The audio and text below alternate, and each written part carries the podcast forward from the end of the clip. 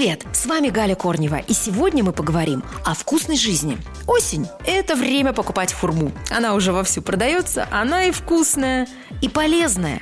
Кстати, хурму часто называют сердечным яблоком. В ней очень много калия, магния и натрия, которые поддерживают сердечную мышцу, а также железа, снабжающего кровь кислородом.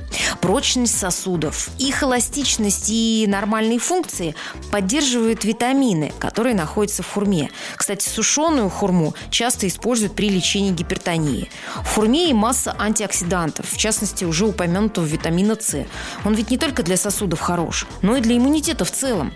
К тому же те вещества, которые придают хурме слегка вяжущий вкус, на самом деле являются отличными антисептиками. И, кстати, как говорят специалисты, смесь сока хурмы с теплой водой – это отличное полоскание при болях в горле во время простудных заболеваний.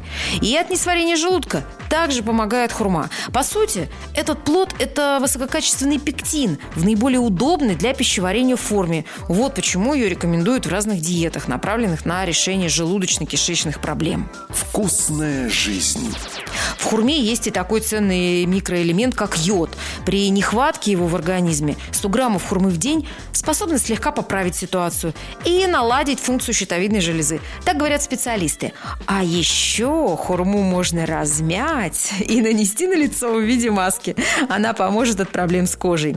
Э, Кстати, бета-каротина в хурме очень много, поэтому она такая яркая и красивая. Из бета-каротина в нашем организме синтезируется витамин Е, витамин красоты и молодости. А еще он укрепляет зрение и улучшает состояние волос. И также хурма спасает от плохого настроения. В ней много магния, много витаминов В. Именно они заставляют организм синтезировать гормон радости – серотонин. Регулярное употребление хурмы спасет от бессонницы, успокоит нервы и поможет противостоять сезонной хандре. На сегодня это все о вкусной жизни. Ваша Галя Корнева.